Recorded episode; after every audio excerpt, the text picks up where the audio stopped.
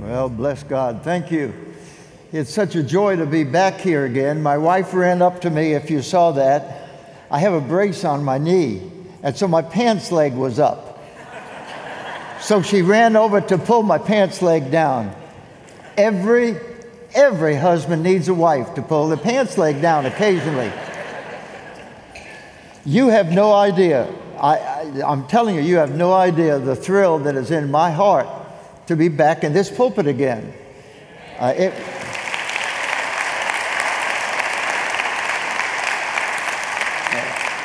I preached regularly for 34 years here, and uh, a lot of things take place. For instance, I am grateful to Carol Baker. Carol Baker, for 41 years, has been styling my hair. I have never gotten into this pulpit, not one time, but she didn't style my hair. Say, well, that's, that's ridiculous. Oh, no, no. We're going back now to the infancy of television. We were on television. And the ABC affiliate said to me, You need somebody to uh, put the makeup on your face every. I didn't like that.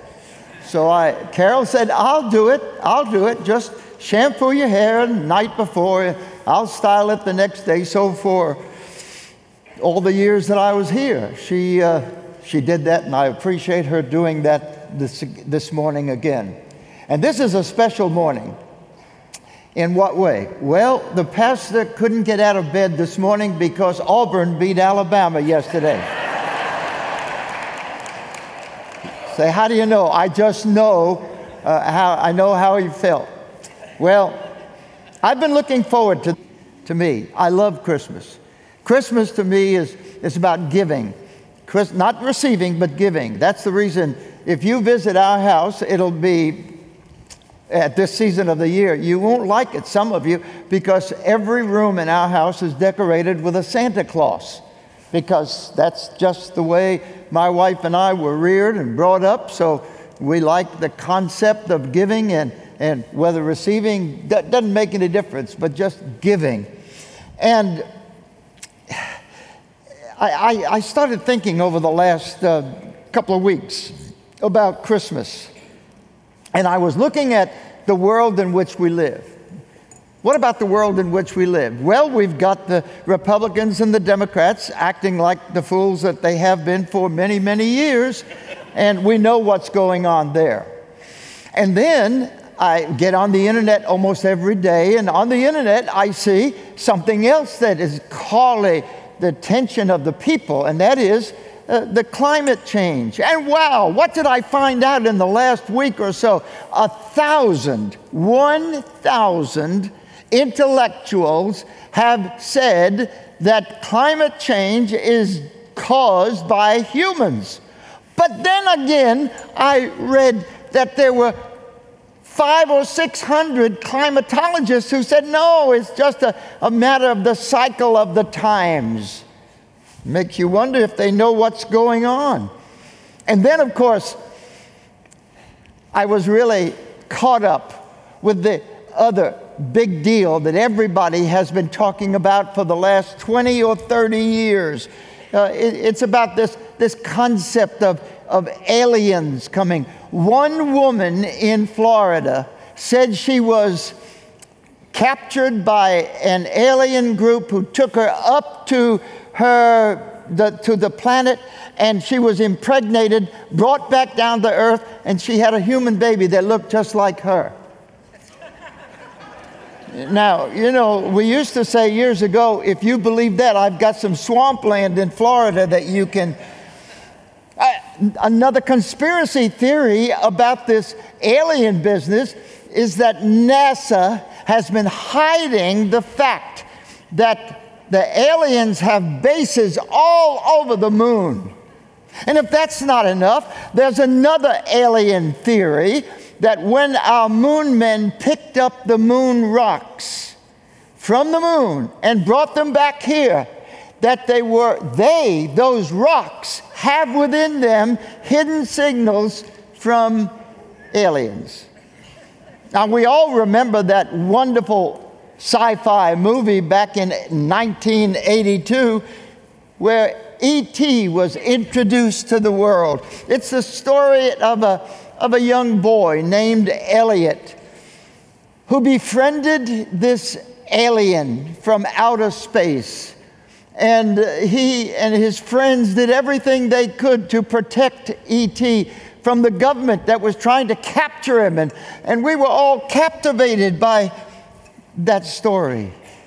Aliens, aliens from outer space called extraterrestrials. You know, that's garbage to me. Why? I know an alien. I know an extraterrestrial. His name is Jesus. He came 2,000 years ago. And when Jesus came 2,000 years ago, I learned that I could be his friend. So for the last 50 or more years, I've walked with him and I've talked with him and we've communed. And not only that, one day, years ago, he introduced me to his father. And you know what? His father said to me, He said, Oh, son, I really love you. Can you imagine? God the Father saying, I love you. What does Christian mean to me and to you? Well, let's look at the story itself. Look at it, if you will, with me in the book of Matthew, the fifth chapter, beginning with verse 21. And she shall bring forth a son, and thou shalt call his name Jesus, for he will save his people from their sins. Now, all this was done that it might be fulfilled, which was spoken of of the Lord by the prophet, saying, Behold, a virgin shall be with child, and shall bring forth a son, and they shall call his name Emmanuel which being interpreted is God with us. You want to know what Christmas is all about? That's what it's all about. In an absolute nutshell, God came down here to earth. Now, sometimes it's a little difficult for us to understand the concept because we have never seen an extraterrestrial being. Most of us have never heard an extraterrestrial being. We don't know how they get along in the extraterrestrial world. We're just given glimpse of it every now and then. Well, suppose one day I was walking down a road, minding my own business, and I accidentally stepped on an ant bed. Now, I don't know whether you've ever stepped on an ant bed. I have. And I've taken the time to look at it. Ant beds are filled with probably hundreds of thousands of little ants. They are building homes, we are told. They are having babies, we are told. There is a, a, a, a, a type of democracy going on in their world and I step on them and I look down and I see what I've done. I, I, look at the confusion as the ants are going here and there all over the place. I want to say to them, hey, I'm sorry, I, I really didn't mean to do that.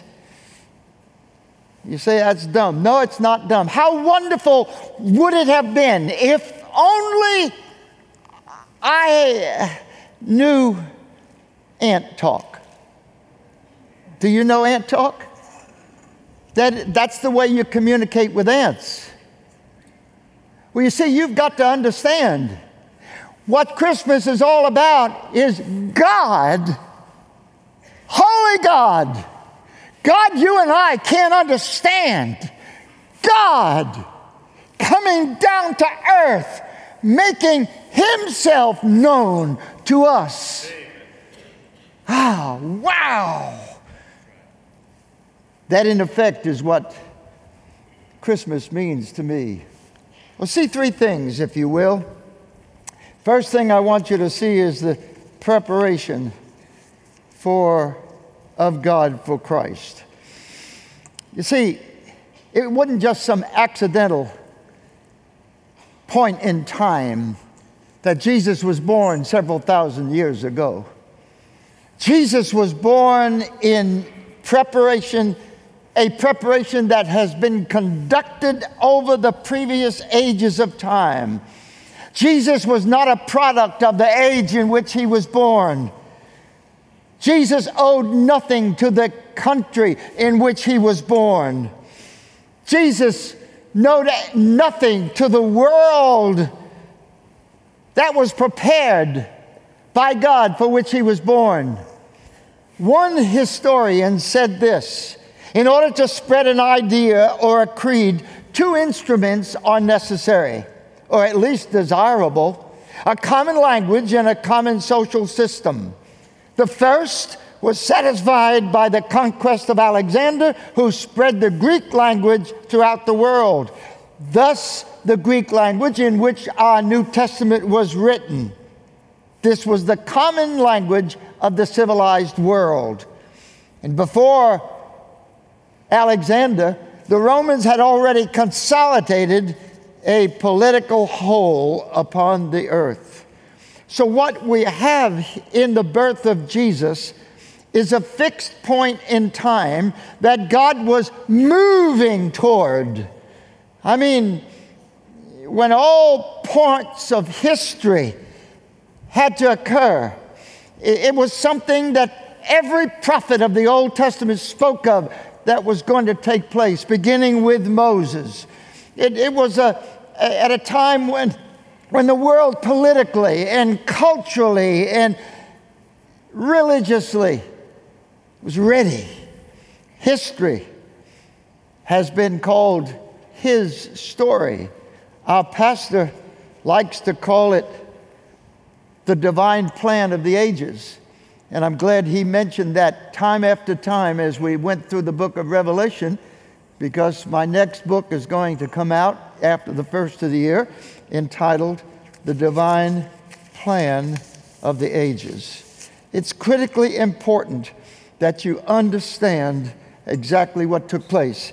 God was preparing the world for his coming.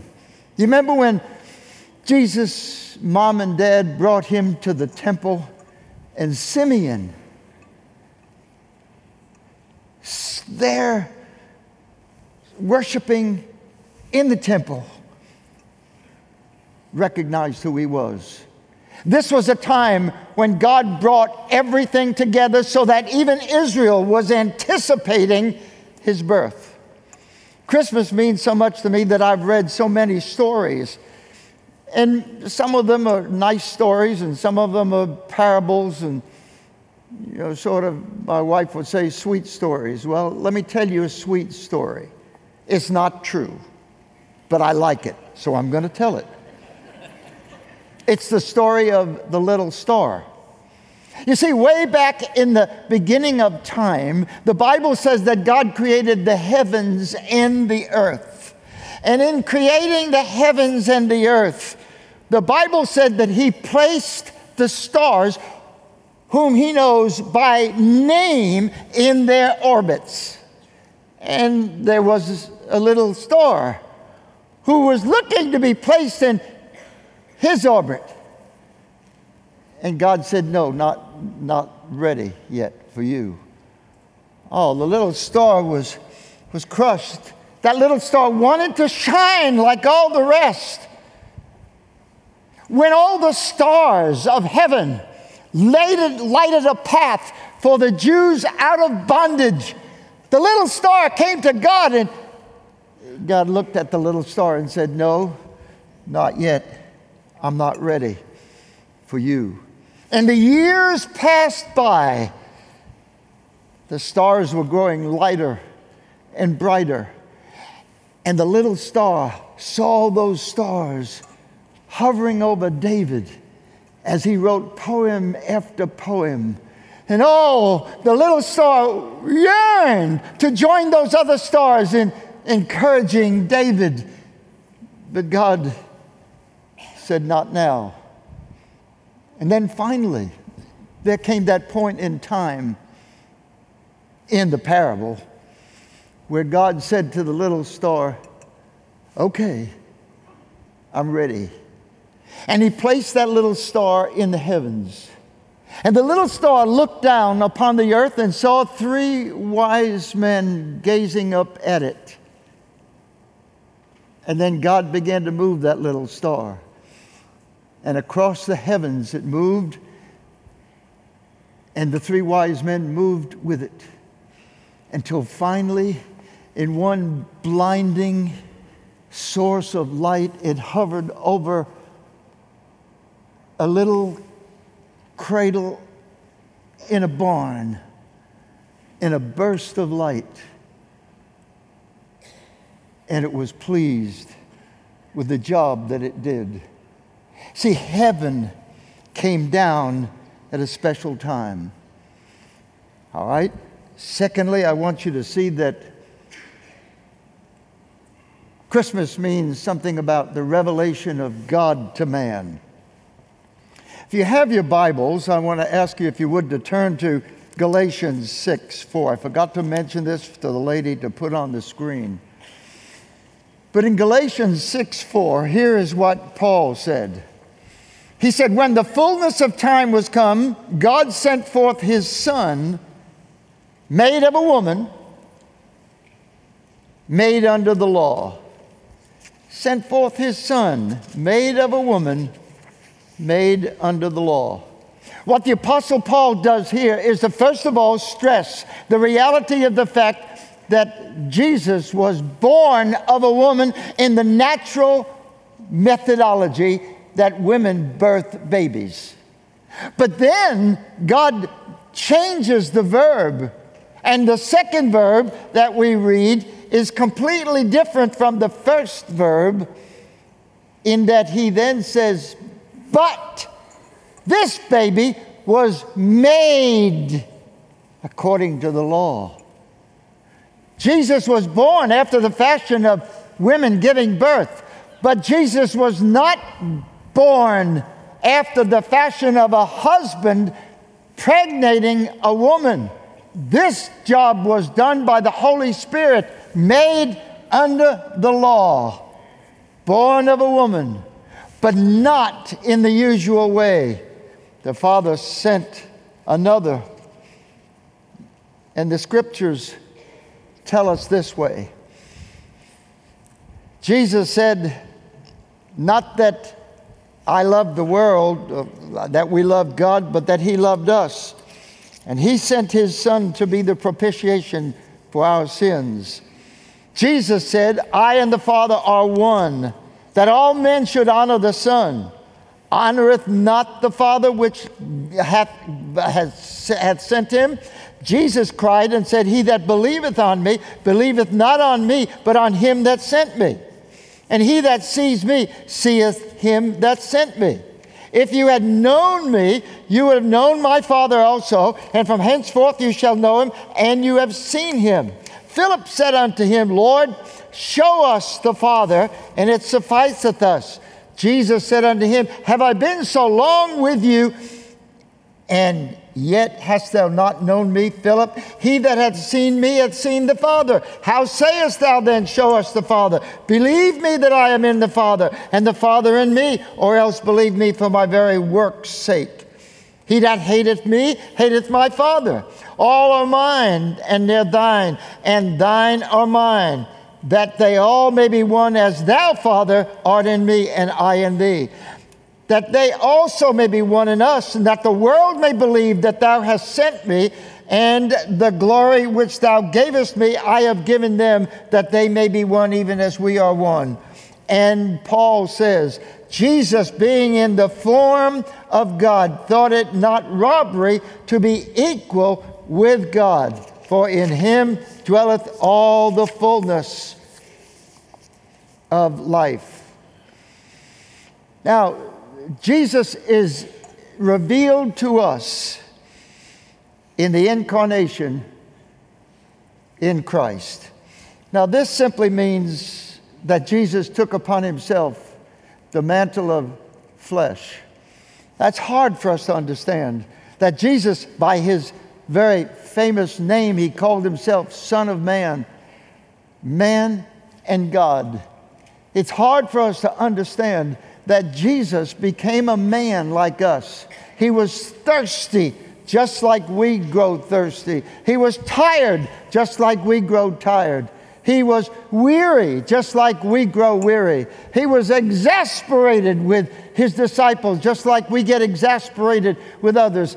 He bled and died. He was human, ladies and gentlemen. It's critically important that you understand that. When a little child says to its his mother or daddy, Mama, what is God like?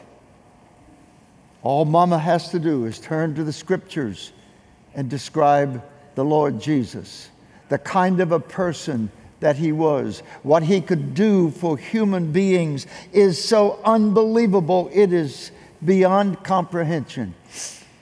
I remember that award winning film, The Bridge over the River Kwai one of the 3,000 prisoners of war in that horrible place along the River Kwai was the former chaplain of Princeton, Dr. Ernest Gordon. He wrote a book about the prisoners on the River Kwai. He said the difference between 1942 and 43 was so strongly different. I, I hope I can help you to understand it, he said in his book. He said in 1942, two to 3,000 American men were fighting with each other. They were willing to kill each other for a morsel of food. They were willing to kill each other for a better place to lie down. They were willing to take advantage of some weaker person among them. And this went on in this filthy, filthy place where they were living. And he said, but the difference between 1942 and 1943 was so astounding. He did his best to try and help us to understand it in the book. He said, during 1943, early on, the other prisoners learned something they didn't know. There was that big six foot four inch Johnny, a massive man, strong by all physical manners. And he had a little buddy, five foot seven, five foot eight, who was sick. And he took care of his little buddy. Oh, he took care of his little buddy in a manner that some of them couldn't understand. But they began to realize as they watched Johnny begin to lose weight and fall down until finally malnourishment hit him so much that he died. And it was then that they understood that Johnny was taking care of his little buddy so much that he gave him all of his food on a daily basis and kept little sustenance for himself. And Christian guys began to think of what that meant. And one Christian guy said, Yeah, I remember going to church and I heard a preacher say, that there's no greater love than this. But a man would lay his life down for his friends. And they began to tell that among themselves. And, and people began to question the scriptures. And those that had made a decision for Christ at an early age began to be aroused and grow in faith. They began to clean up their quarters. They debugged all their beds. They brought in fresh boughs from without and laid them down so that the less fortunate could sleep on a softer bed.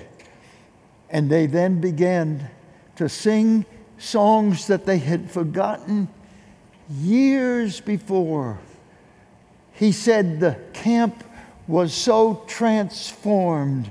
Revival took place all over the camp, all because they began to realize that Johnny had given his life for that little guy.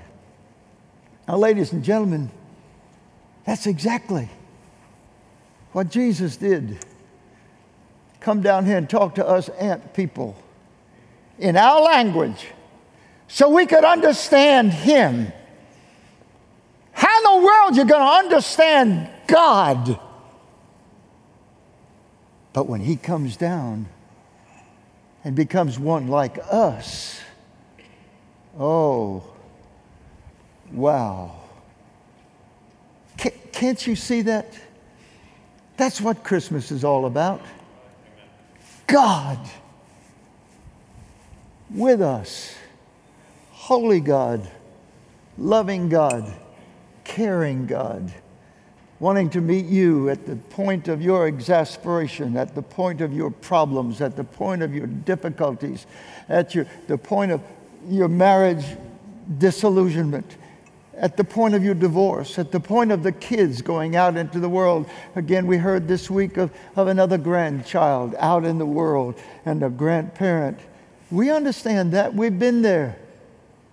Hey, I, I know what it means for God to watch over me. Three times I faced death, not in my accident and not in healing, but just from people trying to murder me over my lifetime. I know what it means to rest in the arms of God and trust Him. And all I'm suggesting to you today is that He's faithful. He'll do what He said He'd do. What is that? He said, I'll forgive you if you ask me. But you don't understand who I am. Good night. Any one of us could say that. It makes no difference to God. In our language, He says, I love you so much, I'll forgive you just like that.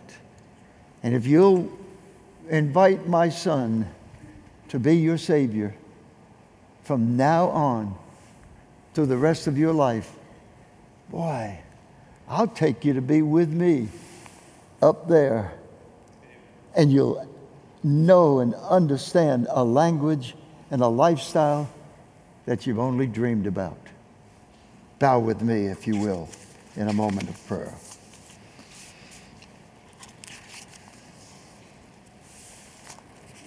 Christmas is a special time.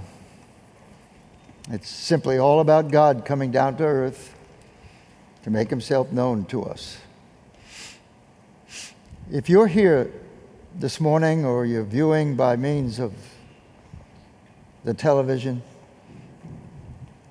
I just pray that the dear Holy Spirit will speak to your heart, and if He does, that you'll just give up and give in. I thank the Lord for Christmas, not the ostentatious stuff that we see all around us, but the reality of His coming to earth to talk with us and be with us and forgive us. For we ask this in Jesus' name. Amen. We're going to give you opportunity to make a decision for Christ. I don't know what kind of decision you need to make, but I do know one thing. If you have never trusted Jesus as your Savior, now's the time to do it. I mean, there's no better time than now. I'll be right down here at the front, and I'll be glad to help you. Ministers will be here to counsel with you. When we designed this building, we designed it so 120 people could kneel at an altar and pray. It's good to kneel at an old fashioned altar and pray. It, it, it's good for the spirit and the soul. It, it transforms our lives. And some of you would do well to come to an old fashioned altar this morning and say, God, in the light of what you've done for me, I just want you to know again, in a new way, thank you. I love you. Stand with me as we sing. You come and do what God wants you to do.